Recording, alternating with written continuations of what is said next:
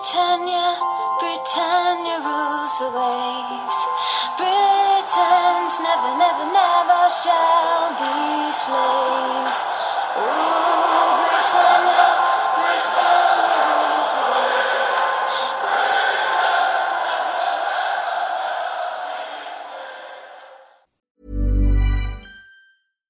Sandra, and I'm just the professional your small business was looking for. But you didn't hire me because you didn't use LinkedIn jobs. LinkedIn has professionals you can't find anywhere else, including those who aren't actively looking for a new job but might be open to the perfect role, like me. In a given month, over 70% of LinkedIn users don't visit other leading job sites. So if you're not looking on LinkedIn, you'll miss out on great candidates like Sandra. Start hiring professionals like a professional. Post your free job on linkedin.com/people today.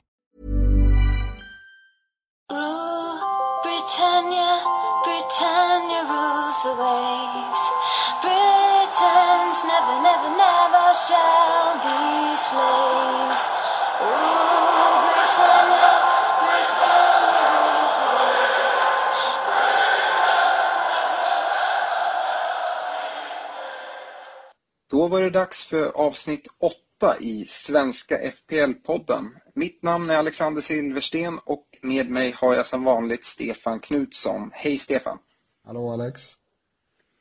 Nu eh, så rullar det på här och eh, jag tänker vi kör igång med agendan på en gång. Agendan för dagens avsnitt är, vi går igenom omgången som har gått, Game Week 3. Därefter kollar vi på noterbart från veckan, där vi har lyft fram två eh, ämnen som vi vill gå in lite djupare i. Och sen så kollar vi närmare på hur det står till i vår poddliga och eh, för vårt gemensamma poddlag. Vi går som vanligt igenom veckans rekommendationer, följer upp förra veckans rekommendationer också. Vi har en kanon och kalkon som Stefan har tagit fram den här veckan. Och sen avslutningsvis så försöker vi trycka in så många lyssnarfrågor vi hinner med. Då eh, tycker jag vi kör igång omgången.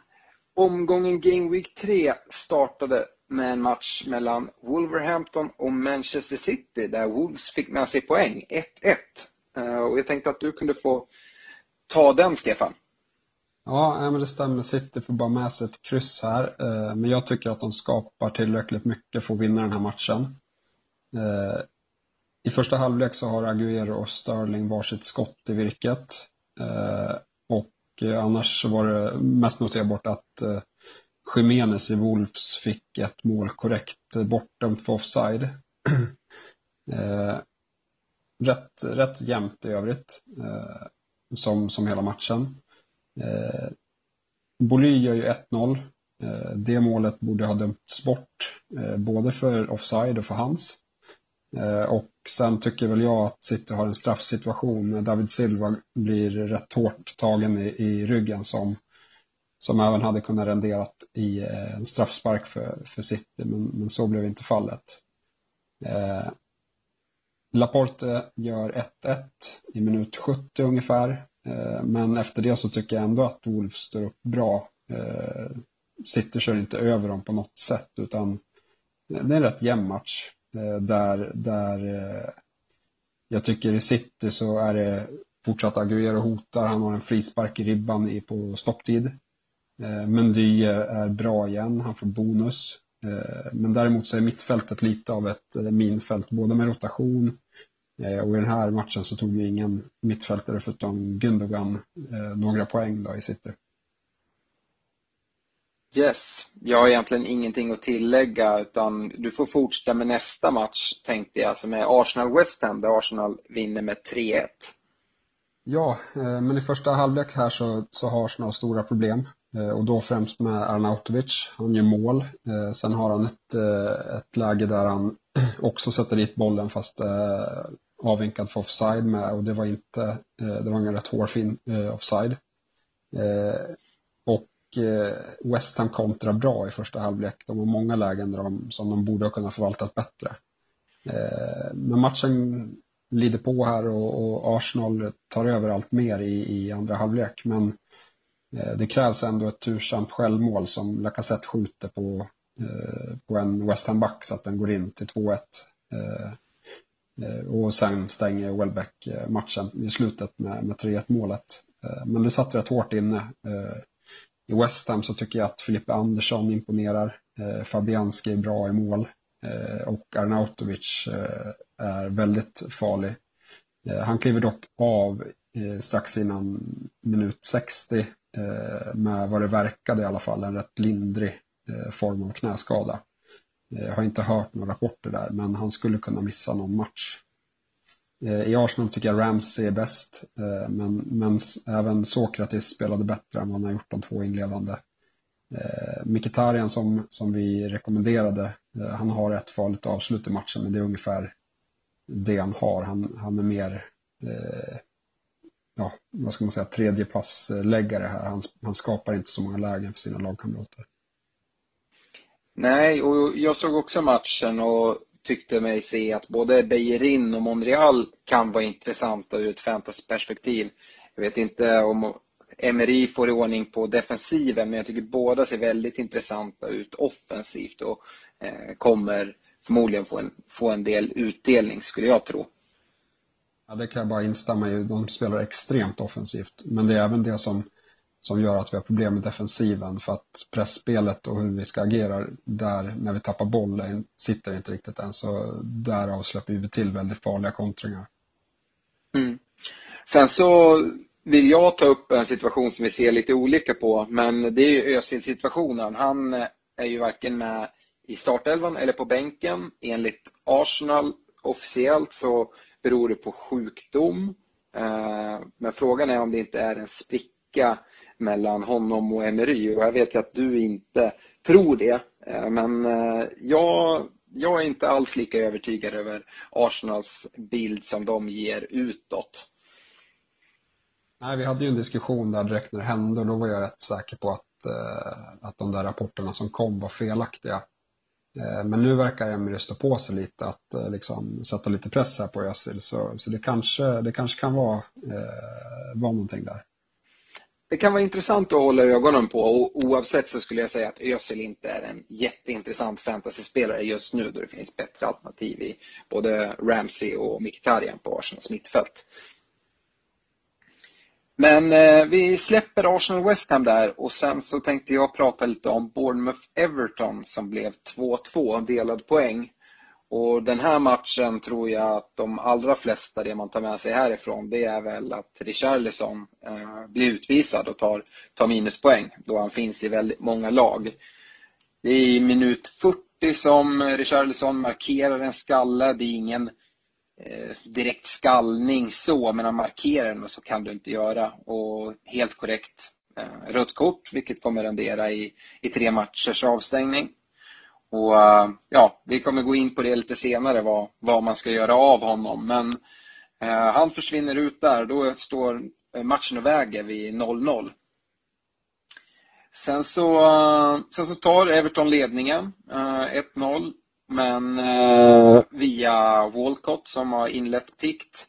Men sen så tar Adam Smith i Bournemouth en utvisning.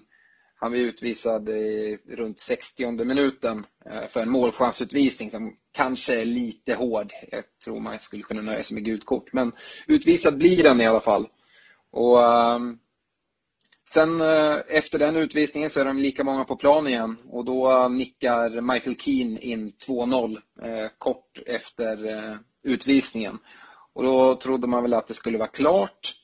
Eh, sen så en liten otäck skada på Keen dock. Eh, han fick en skallfraktur. Han nickade ihop med egen spelare. Eh, däremot vet jag, han är utskriven från sjukhus. Han blev utskriven på söndagen, så han låg inne en natt. Men han kommer bli borta ett tag. Så om man har honom så kanske man ska se sig om. Sen så bjuder Baines in dem i matchen genom en straff. Lite eh, Wilson fixar den och King förvaltar den. Rullar in målet. Och eh, som sagt, King är på straffar. Wilson slog ju en straff tidigare här eh, under säsongen och brände den. Och jag trodde i alla fall att King var på straffar för Bournemouth, men nu verkar det som att han är det. Och sen så lyckas eh, Bournemouth faktiskt få med sig eh, ett oavgjort när Ake eh, gör mål på en fast situation, lite förvirrat. Och vad man kan säga som sagt, eh, Wilson är fortsatt intressant i, i Bournemouth även om han inte tar straffar. Han ser, ser pigg ut skulle jag säga. Och sen så har vi varit inne på det, Richarlison bör man kanske se sig om och eh, göra en exit ifrån, i alla fall tillfälligt, eh, de här tre matcherna är borta och Walcott kan vara ett alternativ. Ja, det var det jag hade om Bournemouth-Everton och eh, sen har vi en riktig höjda match. Det Huddersfield Cardiff som slutar 0-0 och här hade jag, jag tippade på Stryktips i helgen och där hade jag ett enkelkryss. Tyckte jag var givet 0-0 match. Men du får gärna ta oss igenom den, Stefan. Ja, men det här var ju en krampaktig match eh, mellan två lag som, som ser ut att få det tufft i år. Eh, egentligen inga chanser att rapportera om fram till att eh, Jonathan Hogg eh, tar rött kort också för en skallning. Den här var lite värre än eh, än Richarlison så han, han sätter en del kraft bakom. Han träffar inte helt men han sätter en del kraft bakom där. Eh, efter den utvisningen på Hogg så, så tar Cardiff över. De har bra tryck eh, och de borde ha vunnit matchen för Morrison har ett extremt bra nickläge på en hörna eh, där han nickar utanför. Eh, det borde han ha gjort bättre eh, och Cardiff borde ha kommit undan med 1-0 vinst här. Eh, men ur fantasy-synpunkt så tycker jag väl Huddersfield ser bedrövliga ut. Eh, men Cardiffs eh, försvar skulle eventuellt kunna vara av intresse på, på hemmaplan och då kanske främst deras målvakt Edridge eller deras mittback i Bamba som tog bonuspoäng här. Yes. Vi tar oss vidare till Southampton-Leicester där Leicester vinner med 2-1 och eh, det är faktiskt Southampton som tar ledningen i den här matchen. Eh, Ryan Bertrand drar dit en riktig stänkare. Eh, sen så gör eh, Gray mål, ynglingen i Leicester. Och eh, sen, det är mycket utvisningar. Eh, Höjbjerg i Southampton filmar sig till sitt andra gula kort och blir utvisad. Och eh, jag tycker domaren gör helt rätt. Jag tycker det är kul att se att han vågar ta den, eh, det andra gula. Och eh, utvisningen visar sig att det straffar sig. Eh, Maguire gör ett eh, mål i, precis i slutet av matchen. Och lite ovanligt mål. Maguire är giftig offensivt men det här är inget innanför boxen eller ett nickmål eller så. Utan eh, Maguire får till ett eh, långskott som smiter in vid första stolpen. Och eh, ja, det, Leicester får med sig tre poäng och det får kanske Höjbjerg ta på sig lite grann. Ja. Eh, sista matchen på lördagen var Liverpool-Brighton där Liverpool lyckas få med sig 1-0 till slut och har inlett med tre raka segrar och, segrar och inga insläppta mål. Eh, du får gärna ta den, Stefan. Ja, absolut. Här tänker man väl Liverpool får in ett tidigt mål genom Salah. Eh, och då tänker man väl att de ska springa iväg med matchen. Men så blev inte fallet. De hade mycket lägen i första halvlek. Eh, Ryan gör, eh, gör en fin räddning på, eh, på Firmino bland annat. Men, men i andra halvlek så kommer inte Liverpool upp, alls upp i samma nivå. Och det är faktiskt så att Alisson räddar tre pinnar i slutet när han tar grossnick från nära håll. Vilket annars hade resulterat i ett kryss där. Brighton tycker jag spelar tight. I första halvlek Eh, släpper de till lite mycket men, men eh, de, de ligger kvar i sina, trots att de har eh, släppt släpper in bollen så ligger de kvar rätt djupt och, och går för i, i andra istället. I, I Liverpool så Robertson är extremt offensiv. igen. och Trent Alexander-Arnold har, har en frispark i ribban. plus att han har ett väldigt bra skottläge som han skjuter utanför på. Så han hotar också offensivt. Eh, Salah gör ett mål, visst, men, men han missar även eh, många skottlägen. Eh, Mané var totalt osynlig i den här matchen. Yes. Söndagens matcher inleds med Watford Crystal Palace och Watford, precis som Liverpool, har tre raka segrar då de vinner mot Palace med 2-1. Och eh, uh, Holebas fortsätter leverera. Uh, den här gången kanske inte ett drömmål på något sätt utan det är ett misslyckat inlägg, erkänner han själv. Pereira gör även mål för Watford och eh, fortsätter med att leverera mål helt enkelt. Och sen så gör Zaha mål för Palace. Eh, snyggt bryter in från kanten och sätter den mellan benen. Och med det tror jag Zaha blev eh, Crystal Palace bästa målskytt genom tiderna, vilket är lite noterbart då man, då, då Zaha inte varit i Palace speciellt länge. Sen så det jag, det jag kollar lite närmare på det är ju vi rekade ju lite inför säsong, eh, Sako i eh, Pallas backlinje. Han tar två bonus då, trots att de eh, förlorar och släpper in två mål. Så att eh, han var ju en bonusmagnet, det var det vi sa. Och han kommer fortsätta ta bonus, speciellt nu när Pallas kanske får lite lättare matcher och kanske kommer hålla någon nolla och sådär. Då eh, tror jag han kommer vara med i bonuspoängen. Och eh, min gamla rek då, Pereira, han gör ett snyggt mål från kanten. Eh, och eh, det, det ser fint ut. Sen så är Crystal Palace väldigt nära att få med sig ett kryss då Ward är nära att nicka in en hörna i absolut sista sekund. Eh, men annars som sagt, tredje raka vinster för Watford och Watford ser, eh, ser starka ut. Vidare på söndagen så har vi Fulham Burnley och Eh, kollapsen i Burnley fortsätter. De eh, släpper in fyra bollar mot Fulham. Fulham går vinnande med 4-2. Och, eh, ja, vad har du att säga om den matchen, Stefan? Nej, men här, för det är ett lag på banan. Fulham spelar ut Burnley. Och det är väl allt mer uppenbart att Europa League sliter på Burnleys trupp. Fulham har dock inte alls ett bra försvarsspel än, så de släpper in mål. Eh, men, men eh, Schürrle gör en supermatch. Han borde gjort eh, mycket mer än ett mål. Han hade jättemycket lägen. Mitrovic visar vilka kvaliteter han har. Ständigt hot mot Burnleys mittbackar. Jobbig att möta, gör två mål och en ass. Seri på mitten imponerar.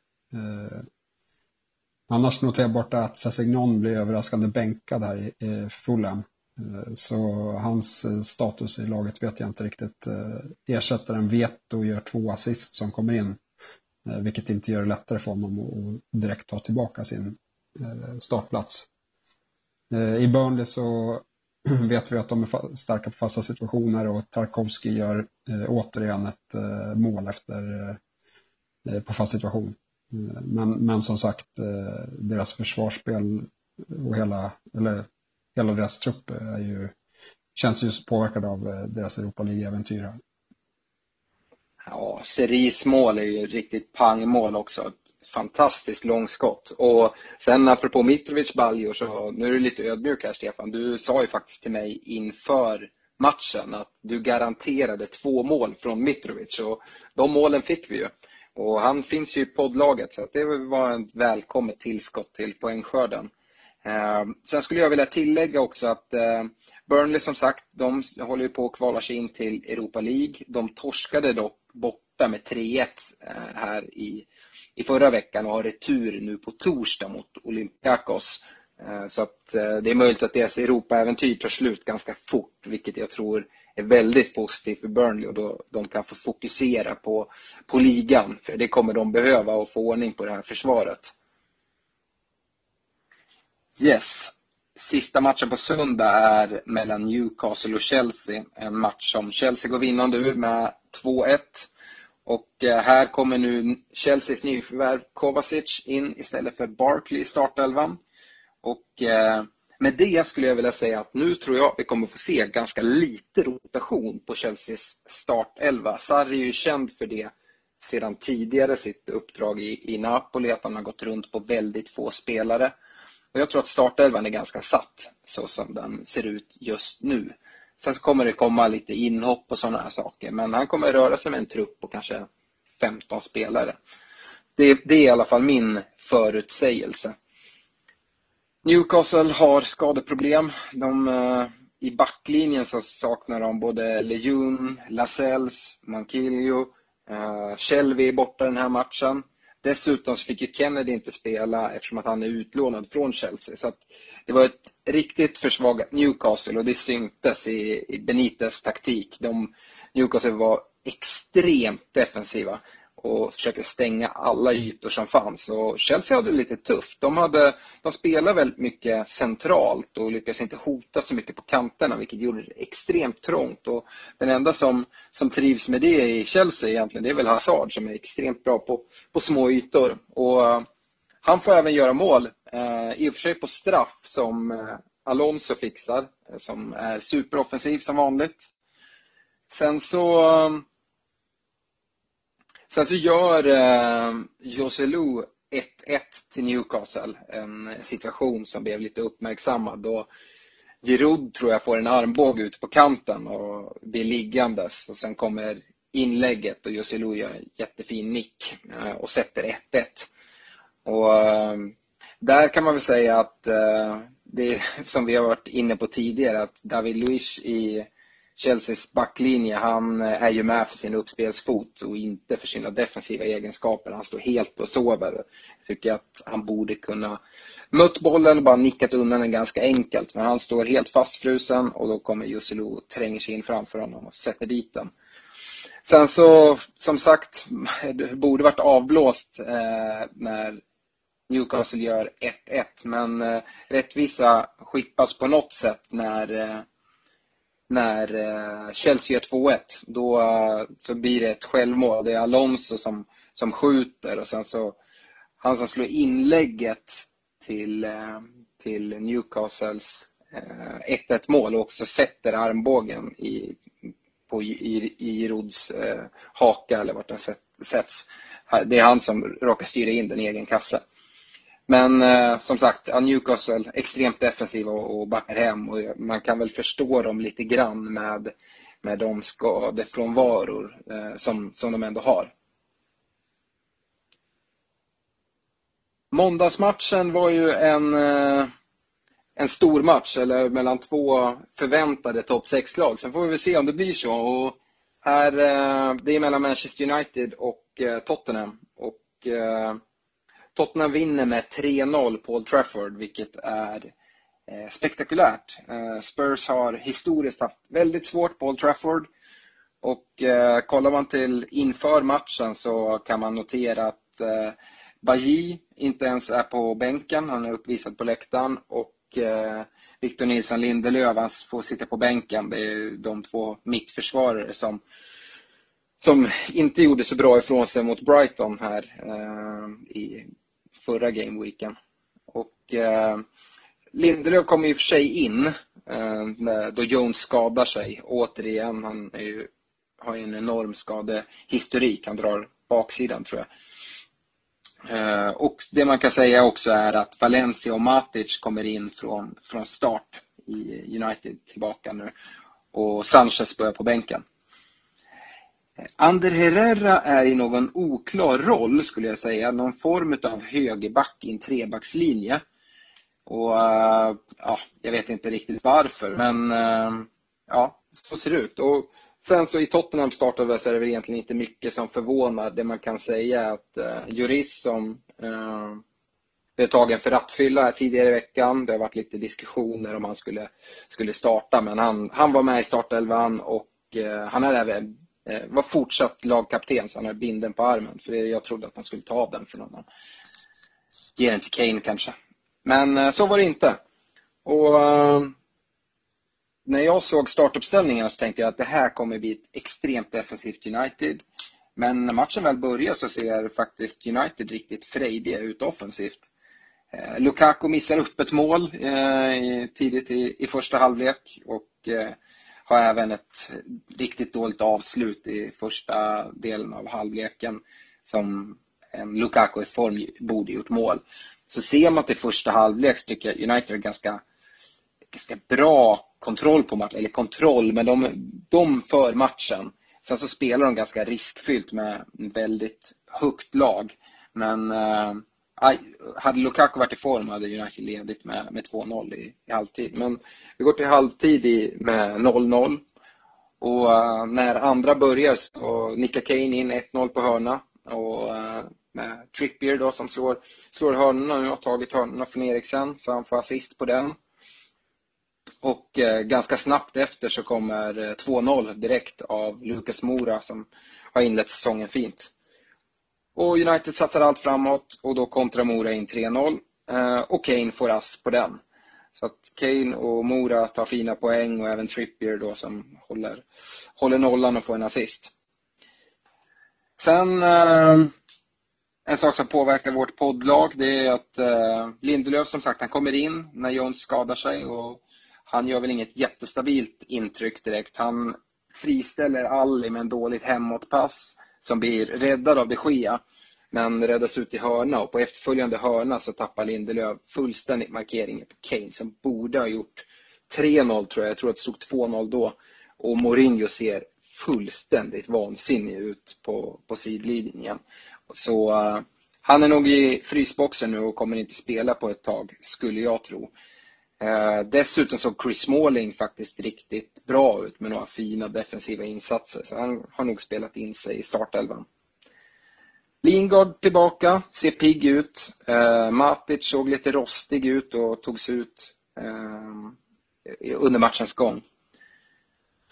Luke Shaw fortsätter se fin ut. Eh, och efter slutsignal så ser det ut som att, eller jag ser ju att Mo, eh, Mourinho går rakt fram till, till Sean. Och det ser ut som att han säger att han var väldigt bra med, eh, väldigt nöjd med honom denna dag och att han pratar om det i intervjun efterföljande matchen. Och, så att han visar väldigt fin inställning, Sean.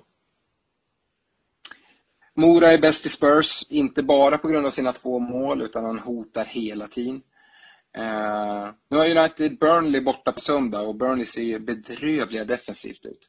Och uh, vinner inte United den har jag väldigt svårt att se att Mourinho får fortsatt förtroende. Uh, så jag tror han sitter faktiskt så, så löst i United just nu. Uh, ja, det det är väl det man kan säga om matchen. Jag tyckte United såg väldigt eh, fina ut framåt. Men eh, ja, ett högriskspel som, eh, när de inte får utdelning framåt så lyckas eh, Tottenham eh, få in, få in två bollar och sen så lyckas kontra in det sista 3-0 målet. Såg du matchen Stefan? Har du något att, att tillägga? Nej, jag tror inte att det finns så jättemycket att tillägga efter den där utläggningen. Men, men det som jag tyckte var fascinerande var efter matchen när Mourinho står och nästan tar farväl ser det nästan ut som av eh, United-klacken. Eh, det kanske inte var det, men, men det såg lite speciellt ut tyckte jag. Ja, han gick ju ut till eh, Stretford End och kortsidan där och stod och applåderade väldigt länge. Det var någon som kastade in någon halsduk som han plockade upp. Jag, jag tror att det är ett sätt att lite styra, styra över till vart han, efter intervjun också pratade han väldigt mycket om att United har så fina fans. Eh, det finns väldigt få lag som skulle stå, stå bakom mig i ett sånt här läge, men jag fick så mycket applåder. och Så, han, jag tror han försöker dels göra det svårare för styrelsen att, att sparka honom, men även få eh, fokus på något annat än att de precis har torskat med 3-0 mot en, en konkurrent om eh, topp 4-placeringen. Så, det var genomgången av Game Week 3. Och uh, nu under punkten noterbart från veckan som gått så tänkte jag att uh, du Stefan skulle få prata lite om Chelsea och Sarriball. Ja, men Chelsea har ju fått uh, en perfekt start här med nio pinnar. många var ju lite jag tror att många tänkte sig Chelsea när säsongen drog igång att äh, men, vi avvaktar och ser lite vad som händer eh, med dem. Eh, de har ju inte haft, förutom Arsenal-matchen då, så, så har de inte haft eh, jättesvårt motstånd kanske, men, men nio poäng är nio poäng. Och eh, för varje vecka som går så hinner han sätta sitt eh, spelsystem allt mer. Eh, mot Newcastle var de fullständigt överlägsna och jag är lite imponerad på hur Eh, snabbt än han ändå har förändrat. För att man måste ju ändå komma ihåg att Conte, Chelsea spelade väldigt annorlunda fotboll. Eh, nu såg jag mot Newcastle, jag tror de hade över 80 procents bollinnehav. Eh, och Jorginho slog 158 passningar till rätt adress, vilket var 20-25 mer än vad hela Newcastle mäktade med på, på hela matchen. Eh, och eh, det finns fortfarande brister såklart. Det såg man mot Arsenal att eh, de släpper till en hel del chanser. Eh, men, men som det ser ut nu så kommer de ju få riktigt bra start. Nu har de två hemmamatcher som ser eh, rätt bekväma ut på förhand. Så vi skulle kunna ha ett Chelsea här med 15 poäng. Och då har det ändå gått några månader in på säsong och Sarri sa ju börjat ja men om två, tre månader då ska ni få se hur liksom det riktiga Chelsea, eh, det är ungefär den tiden han anser sig behöva få, få, få ordning på allting. Eh, så, så de tycker jag börjar se allt mer spännande ut här. Ja, jag, jag instämmer och Hazard verkar vara åter nu. Han är, ser ut att vara i fin form.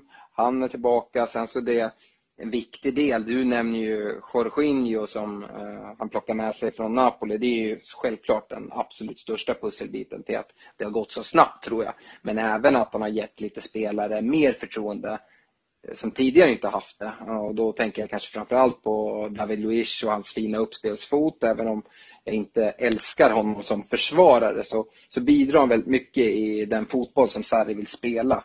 Och sen eh, även Pedro som har fått ett stort förtroende och verkligen eh, tagit hand om det och förvaltat det. Som verkar trivas jättebra i den fotboll som Sarri vill spela. Så att det här blir intressant och det ska bli kul att följa Hazard som ser eh, ut och gilla den här mer offensiva spelet som Sarri vill spela jämfört med Contes eh, fotboll. En eh, annan punkt som vi har, den sista punkten på noterbart, det är att vi ska lägga lite fokus på nykomlingarna och kanske då framförallt Fulham och Wolverhampton som eh, både du och jag, Stefan, tycker ser ganska, ganska intressanta ut. Ja, eh, jag sticker ut hakan och säger att båda de kommer klara sig kvar eh, i Premier League i år. Eh, efter tre matcher. Det, det, det kanske är lite tidigt, men eh, men om vi börjar med Wolves, jag var extremt imponerad på hur de genomförde matchen mot eh, Manchester City. Eh, alla lag som har mött Manchester City i år har sett eh, ut som, alltså jag tänker på Chelsea, Community Shield, jag tänker på, på Arsenal i första matchen. De har inte ens varit nära att hota. Men Wolves stod upp mycket bättre än, än vad Chelsea och Arsenal har mäktat med och och det är en rätt jämn match. Sen, sen visst, eh, City hade kunnat haft lite mer flyt och gjort något mål eh, till. Eh, men rent spelmässigt så, så eh, imponerar Wolves och då kanske framförallt deras innermittfält med, med Neves och Moutinho är ju väldigt, väldigt bra i den här matchen. Eh, de jobbar, jobbar på extremt bra men de båda två har ju riktigt fin speluppfattning och eh, bra passningsfötter. Ja, vi, vi sa ju det tidigt att uh, Wolves är inte en vanlig nykomling i, i Premier League. De har ju ett lagbygge redan i Championship som, som var för bra för Championship och spelare som verkligen stack ut. Du nämnde Neves nu, de har tagit in Botinho som du också nämner. Och, så att det, det är intressant. Sen så är alltid man får vänta och se lite grann. Det brukar vara som så att det är någon nykomling som, som startar väldigt fint i, eh, under hösten och sen så tappar det ju längre det går. Så att, eh, Wolves känner jag mig rätt trygg med men eventuellt då Fulham att eh, det kan vara de som har börjat väldigt fint och kanske kommer tappa lite. Har du några argument där för Fulham varför, varför det inte är så i det fallet? Ja, men vi har sett eh, Fulhams offensiva spel som har imponerat eh, och som jag var inne på nu senaste omgången så kör de ju över Burnley. Schürrle har hela 11 skott varav fem på mål i den här matchen. Eh, och jag tror att eh, de har uppemot 70 procents bollinnehav och det är väldigt fin kortpassningsfotboll, snabbt tempo. Eh, de ser, de ser riktigt lovande ut och där måste man också säga att de har värvat in fem, sex spelare. Eh, så här kan man ju också anta att likt Chelseas Eh, eller likt Sarri i Chelsea, att, att Jokanovic behöver lite tid för att få alla eh, pusselbitar på plats. Eh, plus att de har haft problem i, i försvaret. Men, men trots de här bekymren så tycker jag att de har imponerat. Och jag tror bara att de kommer bli bättre ju längre säsongen lider. Och, och man kan tillägga att Jokanovic har ju blivit extremt hyllad. Jag tror att Fulham avslutade Championship-säsongen i fjol med 23 raka utan förlust. Eh, och eh, mycket då eh, krediteras till, till Jokanovic ledarskap där. Och som sagt, han med Mitrovic på topp där, det, det känns som en väldigt bra match. Så Mitrovic känns, känns het för, för säsongen.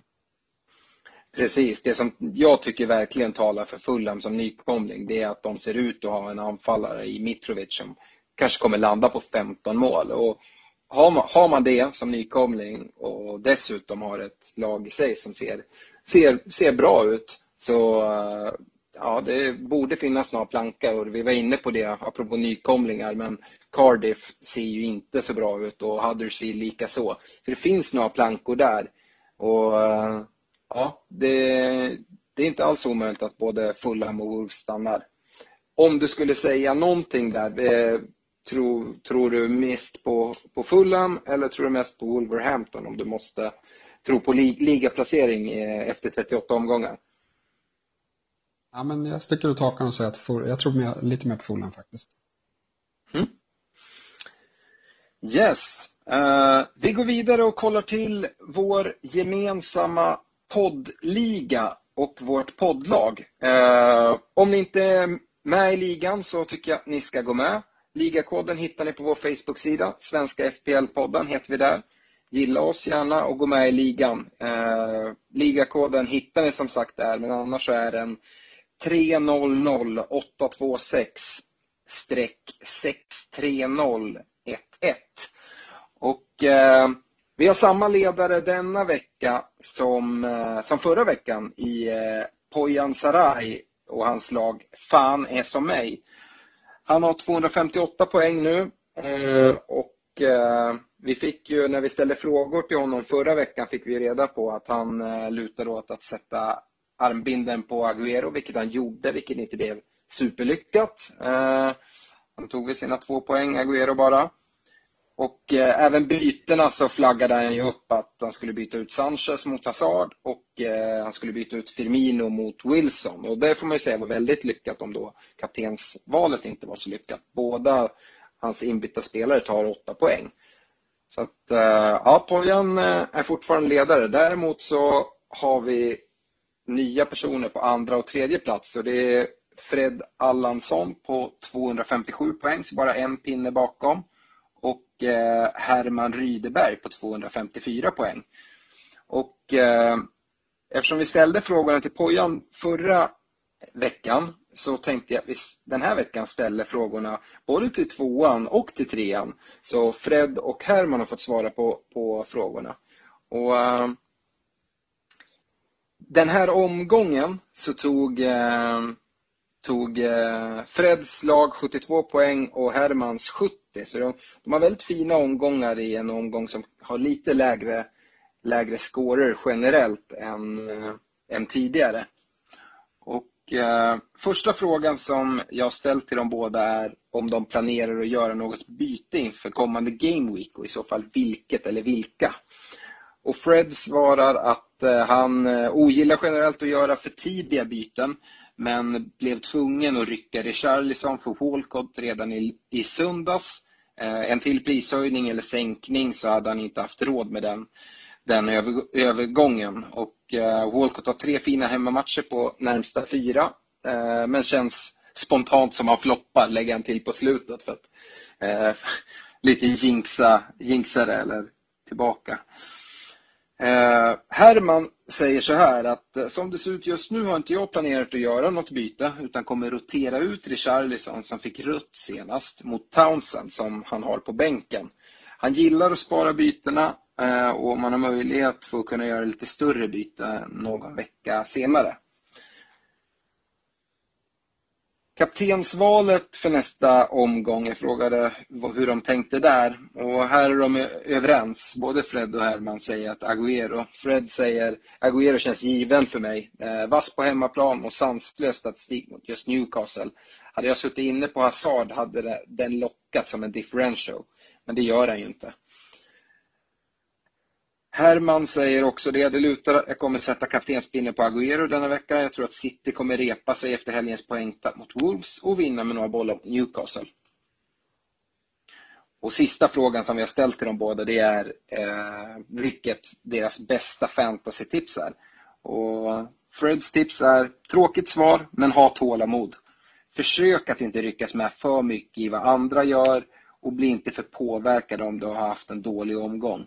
Många kände panik för att ta ut King förra veckan och landade till exempel på Ings i SA-15.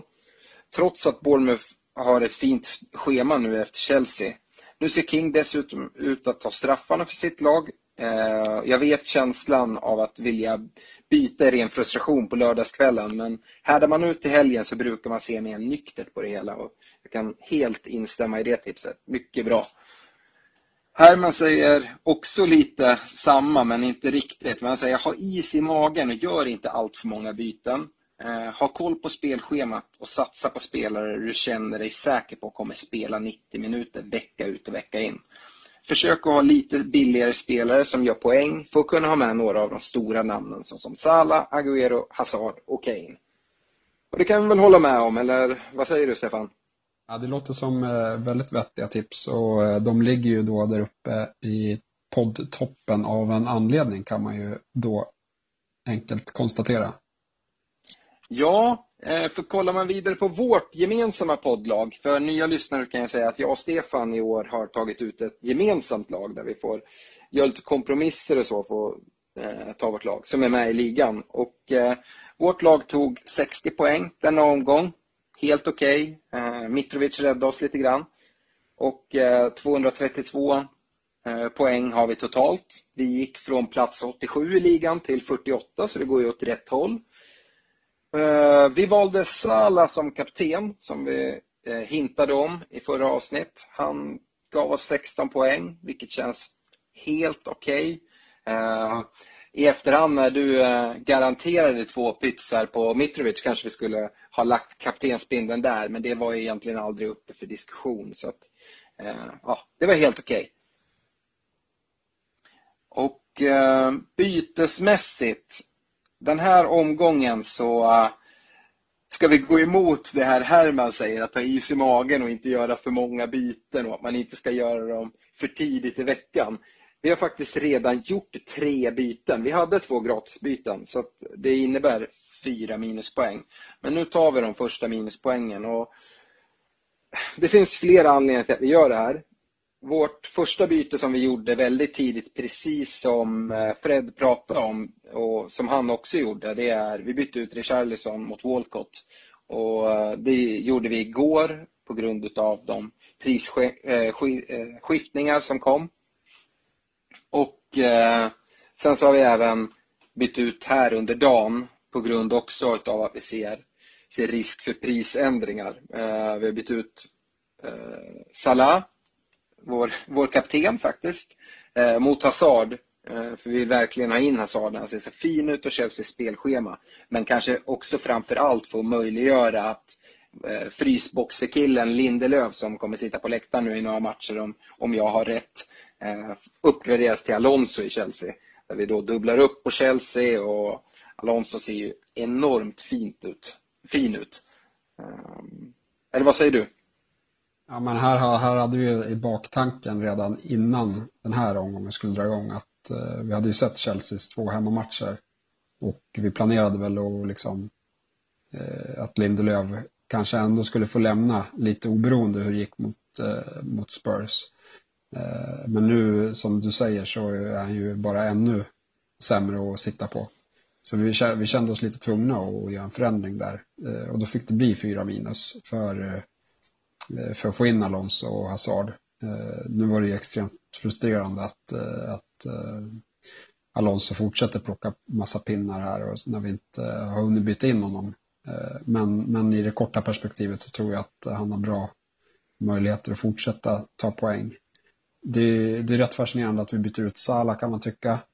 Eh, men, men Liverpools matcher ser rätt tuffa ut och eh, han ser inte helt bekväm ut. Jag tycker han det är inte den här kliniska avslutaren som han var i slutet av förra säsongen. Eh, så vi tänker att vi klarar oss utan honom i någon omgång här. Vi kanske blir jättestraffade men, men det är i alla fall så tankegången har gjort. Och sen kan vi alltid ta in honom igen med ett wildcard lite senare. Det är väl, det är väl så vi har resonerat i alla fall. Precis, och det kan man säga, vi hade ju planerat att göra då de här två bytena, att få in Hazard och Alonso. Men eh, sen blir det minus nu på grund av Richarlisons dumma eh, barnfasoner när han drar skallningen. Annars hade ju Richarlison fortsatt sitta kvar eh, i vårt lag såklart och då hade vi inte tagit några minus. Men nu blev det så. Och yes. Ja. där var det också att Everton hade, har ju också extremt fina matcher som, som vi hörde från eh, från poddligans resonemang där. Eh, och det var ju därför det kändes så surt att Richarlison just skulle ta rött kort nu inför de här fina matcherna. Helt klart. Vi, eh, vi lämnar vårt lag där och hoppas att det ska fortsätta och att vi ska stiga lite. Nu är vi på plats 48 och nästa vecka när vi rapporterar in igen så hoppas jag att vi ska ha krypit lite närmare ledaren. Eh, så får vi se vart det, vart det slutar någonstans. Men nu går vi över till veckans rekommendationer. Eh, och här går vi då igenom rekommendationer på olika positioner. Men vi börjar med backarna eller försvararna. Och eh, för att följa upp förra veckans rekommendation så rekommenderar jag Alonso då. Och som sagt, man fick utdelning på det. Nu tog vi inte igenom i poddlaget för vi ville inte ta, ta massa minus då. Det kanske man skulle ha gjort så här i efterhand men det är lätt att vara efterklok. Uh, han gjorde ju sina två ass den här veckan. Uh, så att, uh, ja, Alonso-rekommendationen är ju fortfarande rätt, rätt nöjd med och känner mig trygg med och kan egentligen fortsätta ha honom som, som rek. Men jag har valt en annan senare. Men du Stefan, du valde Alexander Arnold. Ja, han hade ju bra läge att göra en balja där, men det, det slutade med en nolla och ytterligare ett gult kort. Det är väl okej, okay, men nu har han tagit tre gula kort på tre matcher. Eh, och efter fem gula så, så blir det en match avstängning. Så det känns ju mindre bra med, med Trent Alexander där. Ja, och jag skulle vilja höra dig lite om vi stannar upp här och resonerar kring det här. Anledningen till att man, man nämner Alexander Arnold, för vi har ju sagt det, att Robertson ser jättefin ut. Eh, det är ju prisskillnaden. Skulle den kosta lika skulle jag säga att det är självklart att ta in Robertson. Och nu med de här tre, tre varningarna som eh, som Alexander Arnold har tagit så skulle jag säga att har man möjlighet att frigöra lite pengar och få in Robertson så är det ett ganska sunt alternativ. Dessutom så eh, Alexander Arnold är bra men han har också större risk, tror jag, att bli, bli roterad än vad Robertson har. Ja men det, det tror jag också att han är ett större rotationshot och det är väl därför jag tycker att den rekommendationen känns lite sådär eh, nu efter, efter en vecka fortfarande, tre matcher har de spelat. Alexander Arnold har spelat allihopa och Liverpool har inte släppt in något mål. Så det är inte en, en dålig rek på något sätt. Så jag, skulle jag sitta med honom vet jag inte om jag skulle byta ut honom. Däremot skulle jag kanske inte byta ut, in honom just nu.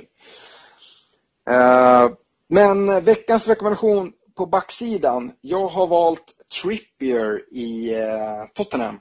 Eh, och eh, motiverar det väl egentligen med att i början så var jag väldigt försiktig och restriktiv mot Tottenhams försvarare. Dels tyckte jag alla var prisade högt. Alla ligger ju typ på 6,0 plus att de har en enorm bredd där och tidigare säsonger så har Pochettino i stort sett kört sina ytterbackar i varannan match. Så att eh, för Trippiers del så så är det Orie då som har snott speltid varannan match och då för 6,0 i försvaret vet jag inte om det är intressant. Men det som nu gör att jag säger att Trippier ändå är intressant, det är ju att eh, Tottenham eh, ser ut att eh, gå han kommer inte spela varje match, men han kommer spela fler matcher än varannan. kommer han definitivt göra. Och sen så har ju Trippier tagit, som vi varit inne på i tidigare avsnitt, Eriksens fasta situationer, hörnor och frisparkar.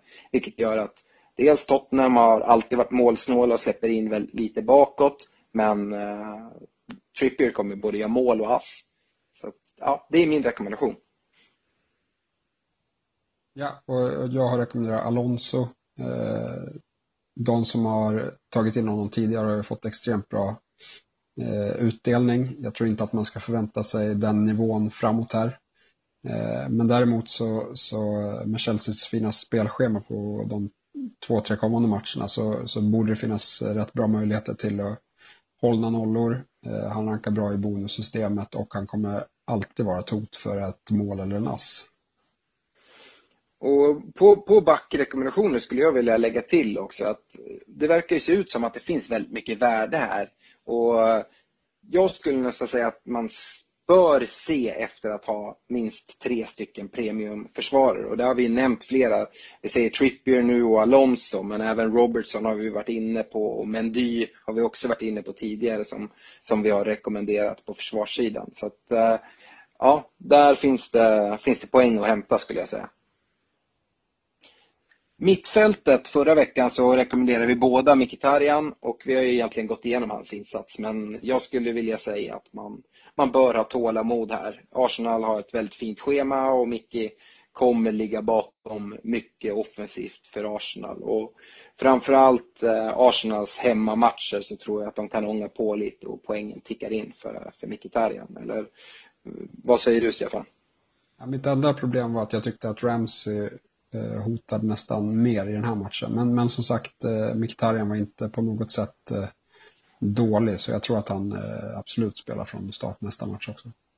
Ja, och har, har man gjort byte till Mkhitaryan så gör man inte ett sidledsbyte och tar in Ramsey skulle jag säga. Absolut inte. Vad har du letat upp för rekommendation på mittfältet, Stefan?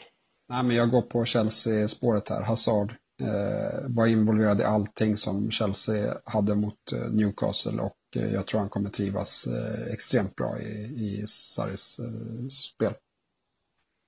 Vi gjorde ju bytet i poddlaget och eh, jag har också valt Hazard. Eh, jag tycker att det är ett fantastiskt läge att ta in honom nu när han eh, börjar spela 90. Han är på straffar, det visste vi innan. Och ja, han är involverad, han är navet i Chelseas hela anfallsspel och även om man det ser ut i startuppställningen att han utgår från kanten så har han en väldigt fri roll. Så, att så fort Chelsea anfaller och de får bollen då söker han sig inåt i banan vilket även ger min förra veckas rekommendation och din rekommendation nu, Alonso, väldigt mycket fri, fri gata ute till vänster. Så att eh, ja, jag tycker det är en kanonrekommendation. Forwardsidan Förra veckan så körde jag Chelsea-spåret även här eh, och sa att Morata kommer, kommer komma igång under Sarri eftersom att Sarris nior alltid producerar.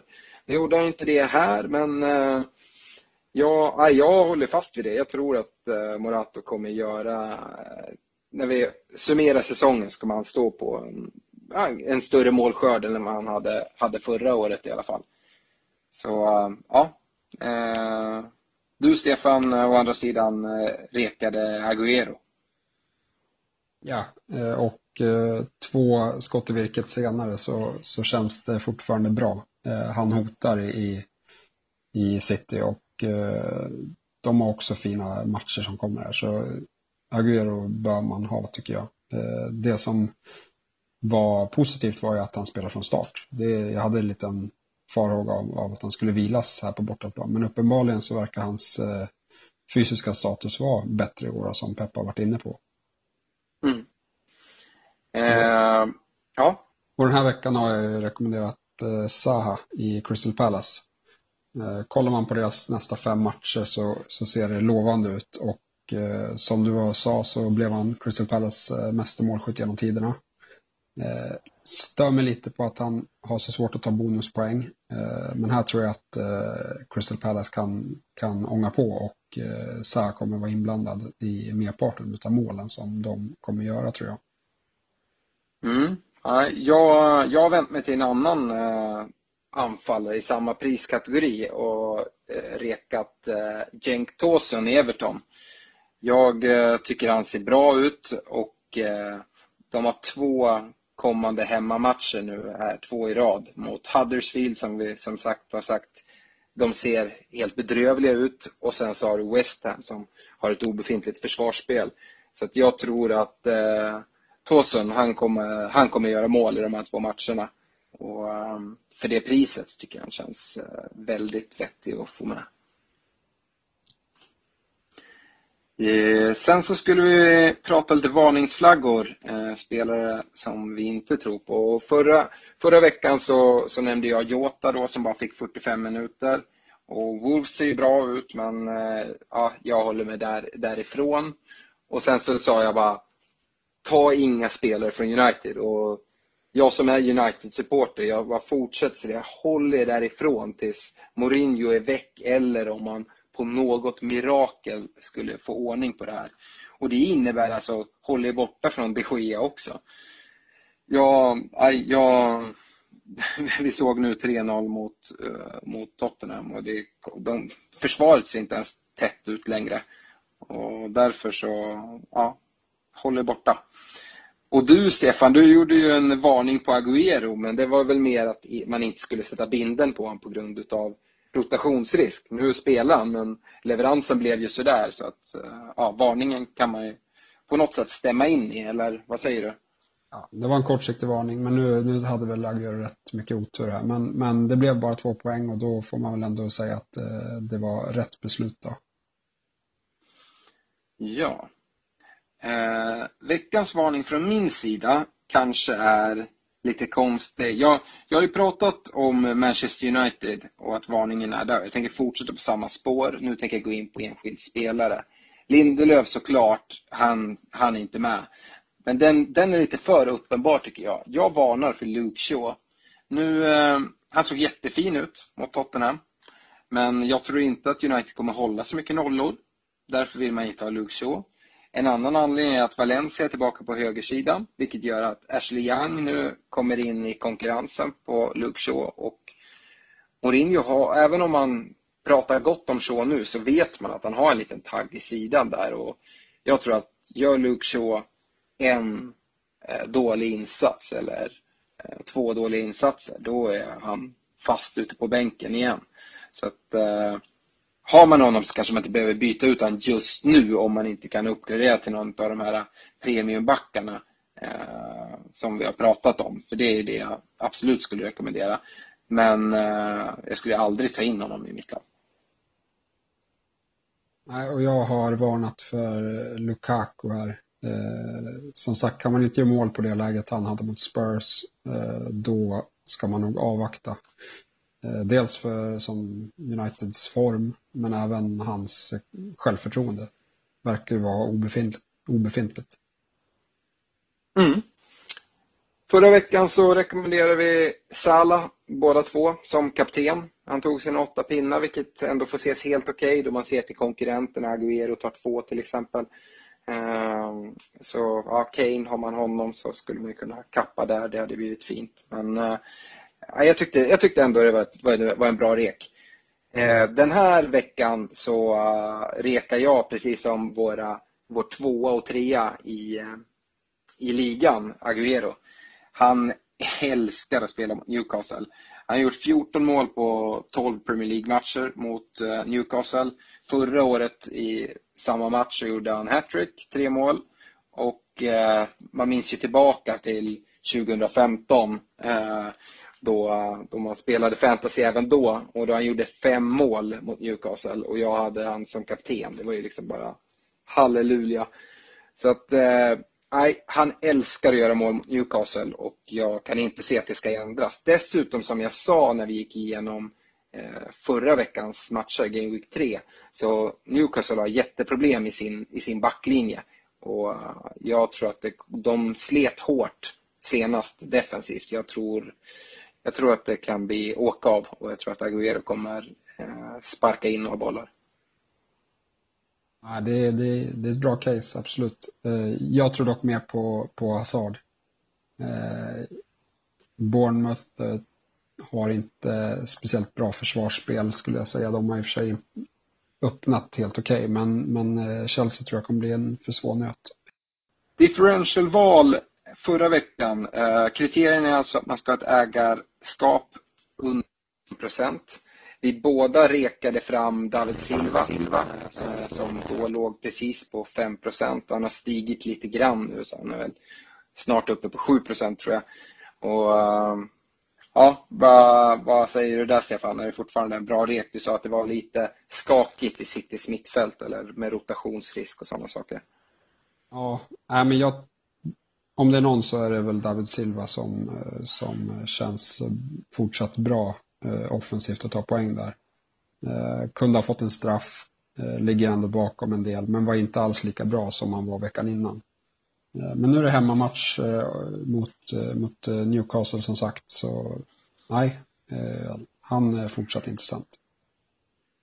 Ja, och det är lite roligt när vi pratar City och man ska hålla sig borta från deras mittfält så kommer en differentialval från mig här eh, på City-mittfältare.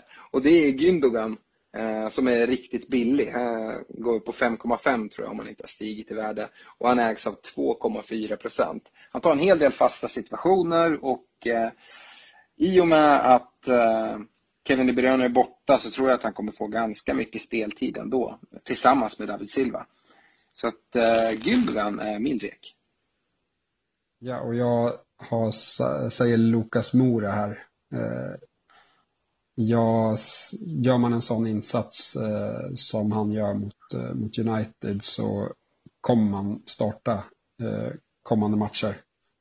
Eh, och eh, ja, Tottenham ser ut att liksom var med bra. Jag trodde att de skulle starta sämre på grund av VM. Eh, men just nu så, med Son borta så, så tror jag att hans plats i laget är given. Absolut. Det blir lite diskad här. Jag kollar lite snabbt. Han har en ägarandel på 7,5 procent. Men det är fortfarande, man sticker ut med det, med det valet. Men jag gjorde valet eh, innan, eh, innan, eller igår kväll och då hade han inte 7 procent kan jag säga. Då kvalade han. Nej. Okej. Okay. Eh, Fint. Vi, eh, du Stefan har förberett en kanon och kalkon och jag råkar veta vad kanonen är. Och eh, det, vi har fått hur många lyssnarfrågor som helst och de allra flesta berör, berör det här. Det är alltså de tre bästa ersättarna till Richarlison. Ja, eh, och på tredje plats så väljer jag då, ja man kan säga att jag har valt bara spelare som är lika dyra eller billigare än Richarlison så att man inte ska behöva ta någon minuspoäng här. Eh, och på tredje plats så har jag tagit Madison i Leicester. Eh, tycker Leicester ändå har helt okej okay spelschema nu. Eh, Madison tar frisparkar och hörnor. Men har även sett rätt bra ut i spelet. Det låter ju som mumma i fantasyöron. Det kan bli poäng lite varstans ifrån. Så han är mitt tredje val. På andra plats så eh, har jag Pedro. Eh, han skulle nog kunna vara etta på den här listan om det inte vore för att jag tror att William kommer ändå göra inhopp i nästan varenda match och äta speltid från Pedro. Eh, där kan jag ha fel. Sarri kanske inte kommer byta ut Pedro så mycket, men vi såg det i alla fall i helgen att han byttes ut i minut 69 eh, och eh, den farhågan tycker jag är lite för stor. Eh, men han kvalar in på andra plats. Eh, och på första plats eh, så har jag satt Walcott. Rakt byte i Everton. Walcott har öppnat bra. Man vill åt deras matcher nu kommande fyra omgångarna. Och ja, en extra bonus är att hade man gjort det här bytet snabbt så hade man tjänat pengar. Dels på att man inte hade tappat på Charlison men Walcott har stuckit upp 0,2 eh, i värde här. Ja, helt, helt klart bra. Och som sagt, vi har fått jättemånga frågor om, om just Richarlison. Och det jag kan säga så här, för några frågor har varit, ja men ska man behålla honom eller inte? Och där vill jag bara säga, nej, gör er av med honom. Vi har varit inne på det tidigare, att spelare sjunker så snabbt i värde. Så att, eh, jag skulle inte rekommendera att man sitter kvar med honom, utan se till att ta in någon och de här tre alternativen håller jag helt med om. Eh, kalkonen då? Ja, den är kortsiktig, men det var för den här veckan och då säger jag att Manchester Citys fantasy-lirare. Eh, de två spelarna som tog poäng var Gündogan och Laporte. Eh, vi hade fortsatt rotation med Stones som inte kom till spel. Och Jesus eh, bänkades också efter en fin insats. Så så City är svåra och i den här omgången så levererade de inte eh, alls. Nej. Och eh, så, med det så går vi över till lyssnarfrågor och vi försöker köra av några här, tänker jag. Vi har fått en från Benjamin Holmsten. Kan det vara värt att droppa Cenk Tosun, min rekommendation alltså, för Mitrovic så att man kan uppgradera någon annanstans? Till exempel så man får in Alonso i backlinjen. Underliggande stats. Vad säger du? Ja, underliggande stats på Mitrovic eh, ser ju väldigt lovande ut. Han eh, är en av de forwards som har haft allra flest avslut hittills. Så visst, om det krävs för att uppgradera eh, så absolut. Eh, men timingen hade kunnat varit lite bättre med tanke på Evertons två kommande matcher här. Eh, finns det möjlighet att hålla ut där och, kanske göra det bytet sen så, så skulle det nog kunna vara bättre. Ja, jag säger det också. Tåsen ser jättefin ut och jag rekar ju honom. Men eh, alltså, ja, Mitrovic är ett jättebra val. Och kan man få in Alonso och inte kan få in honom på annat sätt, ja då kanske det inte är så dumt. Vi har även fått en fråga just eh, Alonso och det är från Vidar Åsli Foreus. Nu eh, vet jag inte hur uttalet är, men är Alonso en must have? Nej, inte hela säsongen skulle jag säga. Eh, han, man, man kan ju tycka det nu när han har tagit så extremt mycket poäng här. Eh, men det där kommer ju med all sannolikhet klinga av. Eh, och eh, då eh, krävs det ändå att Chelseas försvarsspel ska, ska bli bättre. Eh, kommande veckorna här, eh, väldigt många kommer byta in Alonso på grund av matcherna. Eh, så, eh, vilket vi också har gjort. Eh, men, men eh, sen efter ett wildcard eller så, då tror jag att man kan eh, kolla på andra backar också. Mm. Carl Kviding, Agüero som triple captain. Vad finns det för tankar kring det? Ja, det känns ju vågat, men, men som sagt, han är bra mot Newcastle. Eh, jag tenderar väl ändå till att använda min triple captain när det är eh, dubbelomgångar senare på säsongen. Eh, även om det har slagit fel också. Men då, då har man i alla fall två chanser, eller två matcher på sig och plocka poäng på sin triple captain. Ja. Nej, jag vågar ju inte säga ett blankt nej, att nej, använd inte triple captain på, på Aguero. Slå han till med fem mål som jag gjorde 2015. Men eh, generellt sett, håll på alla chipsen till, till vårsäsongen då det kommer dubbelomgångar. Yes. Kristoffer eh, Traholt skriver, tips på anfallare under 7. Jag har 6,8. Eh, då tycker jag väl ändå att eh, Mitrovic och Wilson ser bäst ut. Instämmer. Chris Karlsson, wildcard efter landslagsuppehållet? Frågetecken. Ja, men det, det är en helt eh, bra strategi eftersom man får lite större chans, fler dagar på sig och, och fånga lite, lite värde på, på spelare. Eh, men man får även, eh, liksom det är en större sannolikhet när det är två veckor mellan omgångarna att eh, någon blir skadad eller någonting händer i ditt lag. Eh, så landslagsuppehållen är ofta populära eh, veckor att ta ett wildcard i. Absolut. Jag håller med. Behöver man använda wildcard och man inte har gjort det än så är det ett bra läge.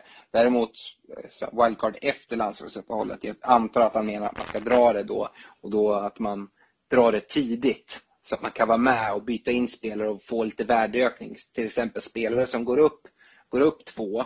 De kan man ju ta in om man ser att de är på väg upp. Även om man kanske själv inte är intresserad utav dem. Och sen byter man ut dem i slutet för att att få den 0,1 som man får då. Så det, det tror jag kan vara intressant. Eh, fråga från Petter Kwon Kandre. Eh, är detta ett stolpe ut-år för Sala?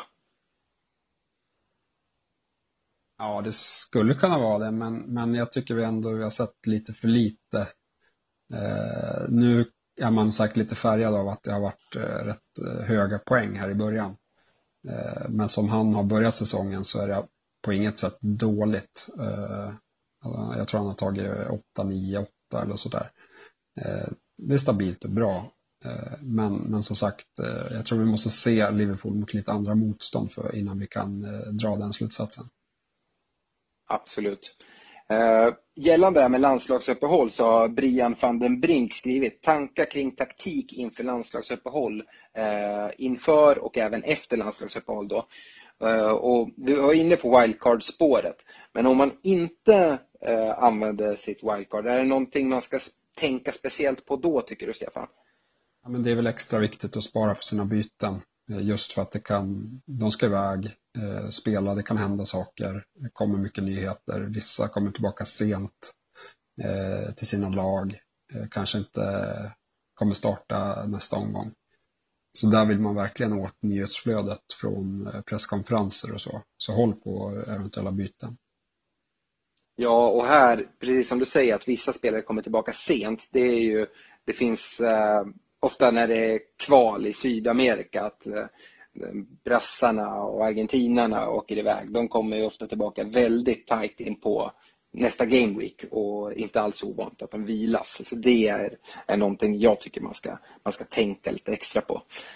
Och hålla på bytena. Det kanske är värt, även om man ser att men jag kommer förlora pengar här, att mm, håll igen det lite, att inte stressas och göra det här bytet. Det kanske är värt att i så fall få tappa lite för att spela safe. Det är så jag brukar tänka i alla fall. Eh, sen tar vi en sista fråga nu, sen så får vi eh, ta de andra frågorna en annan gång. Eh, Mattias Dufeld skriver Jag sitter på ett mittfält som unisont sjunker i värde. Skriver Sanchez, Jota, Kyrle. Ska man ha is i magen till landslagsuppehållet eller sälja av? Schürrle eh, imponerade ju här senast. Eh, Sanchez bytte ut för att, ja, dels så startar han inte alla matcher nu. United är bedrövliga och han kostar väldigt mycket pengar. Det finns bättre alternativ. Eh, Jota är också lite tveksam till, eh, som sagt, utbytte någon match. Var väl rätt bra mot City. Eh, men eh, han var nog lite för populär inför säsong. Höga förhoppningar. Eh, och eh, då kan det bli så att de går ner rätt mycket i värde när, när de inte levererar. Mm. Ja, jag, jag håller med helt. Eh, Shirley hade jag nog suttit kvar med. Om det är så att man drar ett wildcard då kanske jag skulle se på vad man kan få in istället. Men eh, jag skulle inte ta massa minus för att bli av med honom. Med det så tackar vi för denna vecka. Eh, deadline inför Game Week Game Week 4 är på lördag klockan 12.30 så missa inte den. Se till att göra era byten och kaptensval innan dess. Annars så eh, fortsätt hjälpa oss att sprida ordet om den här podcasten och prata med vänner och bekanta. Vi, vi är lite förundrade över hur vi kan ha så, så många lyssnare på så här kort tid, vilket är jätteroligt. Men vi, vi vill gärna bli ännu större. Så att, eh, fortsätt lyssna och har ni inte gått med i ligan så gör det. Eh, Yes, gilla vår Facebook-sida, Svenska FPL-podden. Ha det bra och lycka till inför Game Week 4. Lycka till. Ha det bra.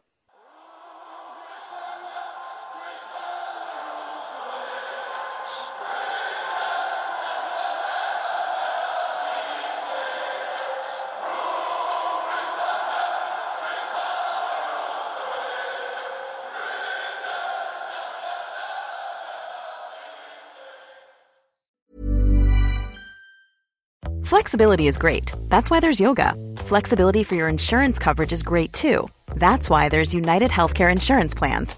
Underwritten by Golden Rule Insurance Company, United Healthcare Insurance Plans offer flexible, budget friendly coverage for medical, vision, dental, and more. One of these plans may be right for you if you're, say, between jobs, coming off your parents' plan, turning a side hustle into a full hustle, or even missed open enrollment. Want more flexibility? Find out more about United Healthcare Insurance Plans at uh1.com.